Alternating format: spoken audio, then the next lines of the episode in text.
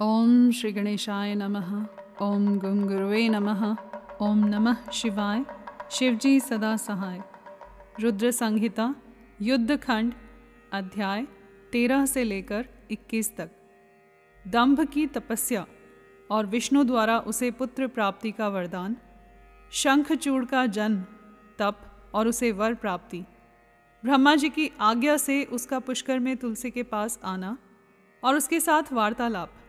ब्रह्मा जी का पुनः वहाँ प्रकट होकर दोनों को आशीर्वाद देना और शंख चूड़ का गांधर्व विवाह की विधि से तुलसी का पानी ग्रहण करना। तदंतर जलंधर की उत्पत्ति से लेकर उसके वध तक का प्रसंग सुनाकर संत कुमार जी ने कहा, मुने, अब शंभु का दूसरा चरित्र प्रेम पूर्वक श्रवण करो। उसके सुनने मात्र से शिव भक्ति सुदृढ़ हो जाती है। व्यास जी शंखचूड़ नामक एक महावीर दानव था, जो देवों के लिए कंटक स्वरूप था। उसे शिवजी ने रण के मुहाने पर त्रिशूल से मार डाला था। शिवजी का वह दिव्य चरित्र परम पावन तथा पाप नाशक है। तुम पर अधिक स्नेह होने के कारण मैं उसका वर्णन करता हूँ। तुम प्रेम पूर्वक उसे श्रवण करो। ब्रह्मा के पुत्र, जो महर्षि मरीचि थे, उनके पुत्र कश्यप हुए। ये मननशील, धर्मिष्ठ सृष्टिकर्ता विद्या संपन्न तथा प्रजापति थे। दक्ष ने प्रसन्न होकर अपनी तेरह कन्याओं का विवाह इनके साथ कर दिया। उनकी संतानों का इतना अधिक विस्तार हुआ कि उसका वर्णन करना कठिन है। उन कश्यप पत्नियों में एक का नाम दनु था। वह श्रेष्ठ सुंदरी तथा महारूपवती थी। उस साध्वी का सौभाग्य बड़ा हुआ था। उन्हें उस दनु के बहुत से महाबली पुत्र उत्पन्न हुए। विस्तार भय से उनके नाम नहीं गिनाए जा रहे हैं। उनमें एक का नाम विप्रचित्ति था, जो महान बल पराक्रम से संपन्न था। उसका पुत्र दम्भ हुआ, जो जितेंद्रिय, धार्मिक तथा विष्णु भक्त था।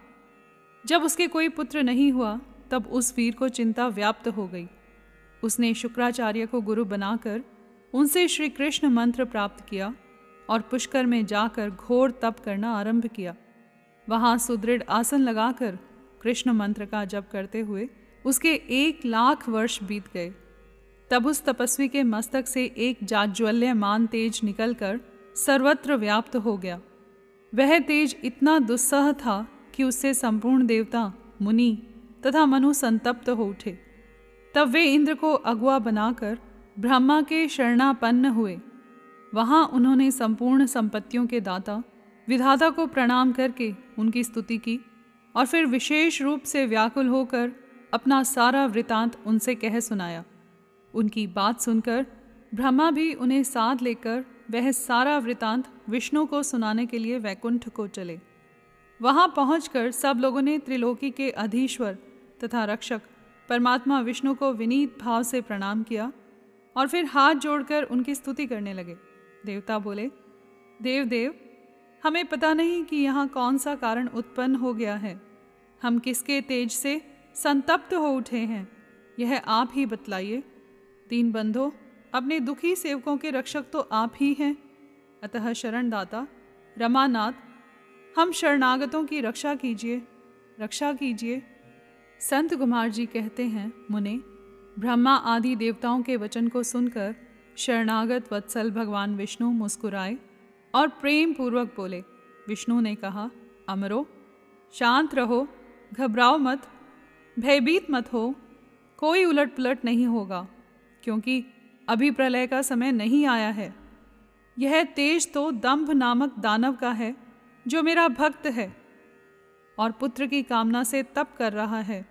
मैं उसे वरदान देकर शांत कर दूँगा। संत कुमार जी कहते हैं, मुने, भगवान विष्णु के यूँ कहने पर ब्रह्मा आदि देवताओं की व्यग्रता जाती रही। वे सभी धैर्य धारण करके अपने अपने धाम को लौट गए। इधर भगवान अच्युत भी वर प्रदान करने के लिए पुष्कर को चल पड़े, जहाँ वह धम्भ नामक दानव तप कर रहा था। वहाँ पहुँच श्री हरि ने अपने मंत्र का जप करने वाले भक्त दम्भ को सांत्वना देते हुए मधुरवाणी में कहा वर मांगो, तब विष्णु का उपयुक्त वचन सुनकर और उन्हें आगे उपस्थित देखकर दम्भ बड़ी भक्ति के साथ उनके चरणों में लोटपोट हो गया और बारंबार स्तुति करते हुए बोला, दम्भ ने कहा, देवादिदेव, कमल नयन, आपको नमस्कार है। रमानाथ, मुझ पर कृपा कीजिए।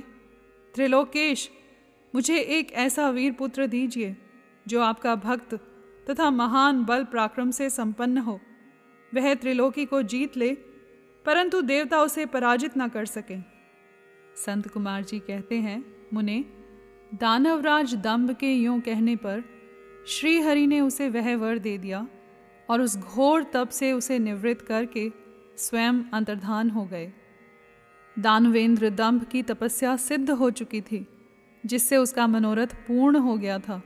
अतः वह भी श्रीहरि के चले जाने पर उस दिशा को नमस्कार करके अपने घर को लौट गया। थोड़े ही समय के उपरांत उसकी भाग्यवती पत्नी गर्भवती हो गई। वह अपने तेज से घर के भीतरी भाग को प्रकाशित करती हुई शोभा पाने लगी। मुने श्री कृष्ण के पार्षदों का अग्रणी, जो सुदामा नामक गोप था, जिसे राधा जी ने शाप दे दिया था, वही उसके गर्भ में प्रविष्ट हुआ था। तदंतर समय आने पर साध्वी, दम्भ पत्नी ने एक तेजस्वी बालक को जन्म दिया। तब पिता ने बहुत से मुनीश्वरों को बुलाकर उसका विधि पूर्वक जात, कर्म आदि संस्कार संपन्न किया। द्विजोत्तम, उस पुत्र के उत्पन्न होने पर बहुत बड़ा उत्सव मनाया गया। फिर शुभ दिन आने पर पिता ने उस बालक का शंख चूड़ ऐसा नामकरण किया। वह अपने पिता के घर में शुक्ल पक्ष के चंद्रमा की भांति बढ़ने लगा। वह अत्यंत तेजस्वी था।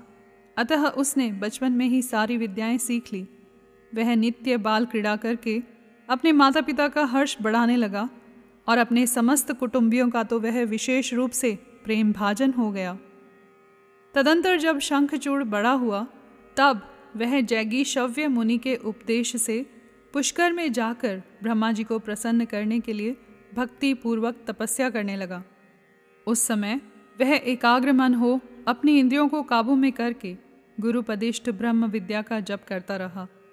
यों पुष्कर में तपस्या करते हुए दानवराज शंखचूड़ को वर देने के लिए लोक गुरु एवं ऐश्वर्यशाली ब्रह्मा शीघ्र ही वहाँ पधारे और उस दानवेंद्र से बोले, वर मांगो।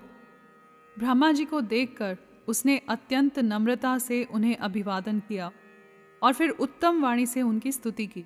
तत्पश्चात उसने ब्रह्मा से वर मांगते हुए कहा, भगवान, मैं देवताओं के लिए अजेय हो जाऊँ। तब ब्रह्मा जी प्रसन्न होकर बोले, तथास्तु, ऐसा ही होगा। फिर उन्होंने शंखचूड़ को वह दिव्य श्री कृष्ण कवच प्रदान किया, जो जगत के संपूर्ण मंगलों का भी मंगल और सर्वत्र विजय प्रदान करने वाला है। तदंतर ब्रह्मा जी ने उसे आज्ञा दी कि तुम बद्री वन को जाओ। वहीं धर्मध्वज की कन्या तुलसी सकाम भाव से तपस्या कर रही है। तुम उसके साथ विवाह कर लो। यूँ कहकर ब्रह्मा जी उसी क्षण उसके सामने ही तुरंत अंतर्धान हो गए। तब तपह सिद्ध शंखचूड़ ने भी, जिसके सारे मनोरथ तपोबल से पूर्ण हो चुके थे और मुख पर प्रसन्नता खेल रही थी, पुष्कर में ही उस जगत के मंगलों के भी मंगल स्वरूप कवच को गले में बाँध लिया और ब्रह्मा के आज्ञा अनुसार वह तत्काल ही बद्रिकाश्रम को चल पड़ा। वहाँ दानव शंखचूड़ सहसा उस स्थान पर जा पहुँचा, जहाँ धर्मध्वज की पुत्री तुलसी तप कर रही थी। सुंदरी तुलसी का रूप अत्यंत कमनीय और मनोहर था। वह उत्तम शील से संपन्न थी। उस सती को देखकर शंखचूड़ उसके समीप ही ठहर गया और मधुर वाणी में उससे बोला शंखचूड़ ने कहा, सुंदरी तुम कौन हो? किसकी पुत्री हो? तुम यहाँ चुपचाप बैठकर क्या कर रही हो? यह सारा रहस्य मुझे बतलाओ। संत कुमार जी कहते हैं, मुने शंखचूड़ के ये सकाम वचन सुनकर तुलसी ने उससे कहा, तुलसी बोली, मैं धर्म ध्वज की तपस्विनी कन्या हूँ और यहाँ तपोवन में तप कर रही हूँ। आप कौन हैं? सुखपूर्वक अपने अभीष्ट स्थान को चले जाइए। क्योंकि नारी जाति, ब्रह्मा आदि को भी मोह में डाल देने वाली होती है। यह विषतुल्य, निंदनीय, दोष उत्पन्न करने वाली माया रूपिणी तथा विचारशीलों को भी श्रृंखला के समान जकड़ लेने वाली होती है। संत कुमार जी कहते हैं, महर्षि, तुलसी जब इस प्रकार रस भरी बातें कहकर चुप हो गई, तब उसे मुस्कुराती देखकर शंखचूड़ ने भी कहना आरंभ किया। शंखचूड़ बोला, देवी तुमने जो बात कही है, वह सारी की सारी मिथ्या हो, ऐसी बात नहीं है। उनमें कुछ सत्य है और कुछ असत्य भी। इसका विवरण मुझसे सुनो शोभ ने जगत में जितनी पतिव्रता नारियाँ हैं, उनमें तुम अग्रणी हो। मेरा तो ऐसा विचार है कि जैसे मैं पाप बुद्धि कामी नहीं हूँ, उसी प्रकार तुम भी काम पराधीना नहीं हो। फिर भी इस समय मैं ब्रह्मा जी की आज्ञा से तुम्हारे समीप आया हूँ और गांधर्व विवाह की विधि से तुम्हें ग्रहण करूँगा। भद्रे, क्या तुम मुझे नहीं जानती हो? अथवा तुमने कभी मेरा नाम भी नहीं सुना है? अरे, देवताओं में भगदड़ डालने वाला शंखचूड़ मैं ही हूँ। मैं दनु का वंशज तथा दम्भ नामक दानव का पुत्र हूँ। पूर्व काल में श्रीहरि का पार्षद था। मेरा नाम सुदामा गोप था। इस समय मैं राधिका जी के शाप से दानवराज शंखचूड़ होकर उत्पन्न हुआ हूँ। ये सारी बातें मुझे ज्ञात है, क्योंकि श्री कृष्ण के प्रभाव से मुझे अपने पूर्व जन्म का स्मरण बना हुआ है। संत कुमार जी कहते हैं, मुने, तुलसी के समक्ष यों कहकर शंखचूड़ चुप हो गया। जब दानवराज ने आदरपूर्वक तुलसी से ऐसा सत्यवचन कहा, तब वह परम प्रसन्न हुई और मुस्कुराकर कहने लगी। तुलसी बोली, भद्र पुरुष आज आपने अपने सात्विक विचार से मुझे पराजित कर दिया है। जो पुरुष स्त्री द्वारा परास्त न हो सके, वह संसार में धन्यवाद का पात्र है, क्योंकि जिसे स्त्री जीत लेती है, वह पुरुष सदाचारी होते हुए भी सदा अपावन बना रहता है। देवता पितर और समस्त मानव उसकी निंदा करते हैं। जनना शौच तथा मरना शौच में ब्राह्मण दस दिनों में, क्षत्रिय बारह दिनों में और वैश्य पंद्रह दिनों में शुद्ध हो जाता है, तथा शुद्र की शुद्धि एक मास में हो जाती है। ऐसा वेद का अनुशासन है, परंतु स्त्री से पराजित हुए पुरुष की शुद्धि चिता दाह के अतिरिक्त अन्य किसी प्रकार से संभव ही नहीं है।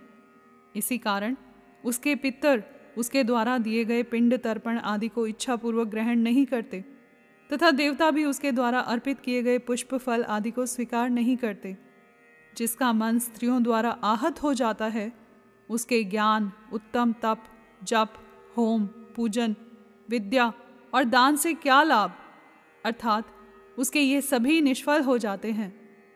मैंने आपके विद्या, प्रभाव और ज्ञान की जानकारी के लिए ही आपकी परीक्षा ली है, क्योंकि कामिनी को चाहिए कि वह अपने मनोनीत कांत की परीक्षा करके ही उसे पति रूप से वर्ण करे। संत कुमार जी कहते हैं, व्यास जी जिस समय तुलसी यों वार्तालाप कर रही थी, उसी समय सृष्टिकर्ता ब्रह्मा वहाँ आ पहुँचे और इस प्रकार कहने लगे। ब्रह्मा जी ने कहा शंखचूड़ तुम इसके साथ क्या व्यर्थ में वाद विवाद कर रहे हो? तुम गांधर्व विवाह की विधि से इसका पाणी ग्रहण करो, क्योंकि निश्चय ही तुम पुरुष रत्न हो और यह सती साध्वी नारियों में रत्न स्वरूपा है। ऐसी दशा में निपुणा का निपुण के साथ समागम गुणकारी ही होगा। फिर तुलसी की ओर लक्ष्य करके बोले, सती साध्वी तुलसी, तू ऐसे गुणवान कांत की क्या परीक्षा ले रही है? यह तो देवताओं, असुरों तथा दानवों का मान मर्दन करने वाला है। सुंदरी, तू इसके साथ संपूर्ण लोकों में सर्वदा उत्तम उत्तम स्थानों पर चिरकाल तक यथेष्ट विहार कर। शरीरांत होने पर यह पुनः गोलोक में श्री कृष्ण को ही प्राप्त होगा। और इसकी मृत्यु हो जाने पर तू भी वैकुंठ में चतुर्भुज भगवान को प्राप्त करेगी।